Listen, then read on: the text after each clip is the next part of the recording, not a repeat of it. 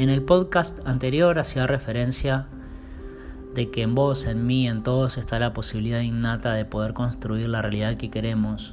De hecho, está en nosotros la capacidad de generarnos y de brindarnos todo lo necesario para asegurarnos la vida. Nuestro cerebro lo hace permanentemente con nuestro cuerpo, por lo tanto nuestro cerebro no concibe la incapacidad.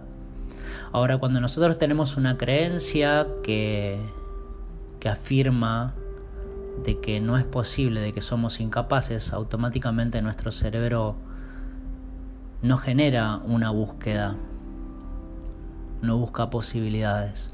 Entonces, cuán importante es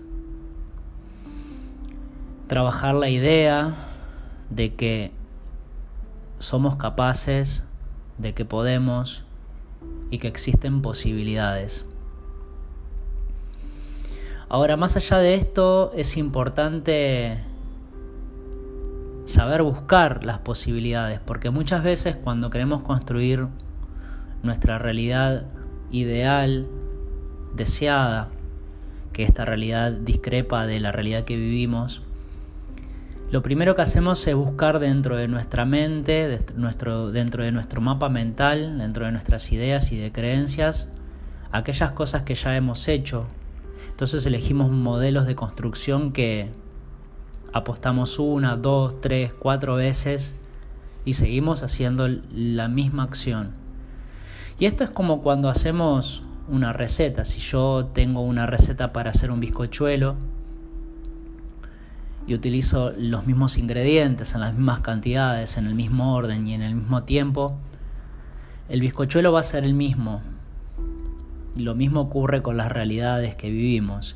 Si yo repito y hago exactamente siempre lo mismo, difícilmente pueda construir la realidad deseada que quiero vivir. Entonces, cuando queremos algo nuevo, tenemos que recalibrar nuestra brújula, tenemos que cambiar nuestro norte y dejar de buscar en nuestra mente, en aquello que yo sé que sé hacer y también dejar de mirar aquello que yo sé que no sé hacer para empezar a buscar en lo que no sé que no sé.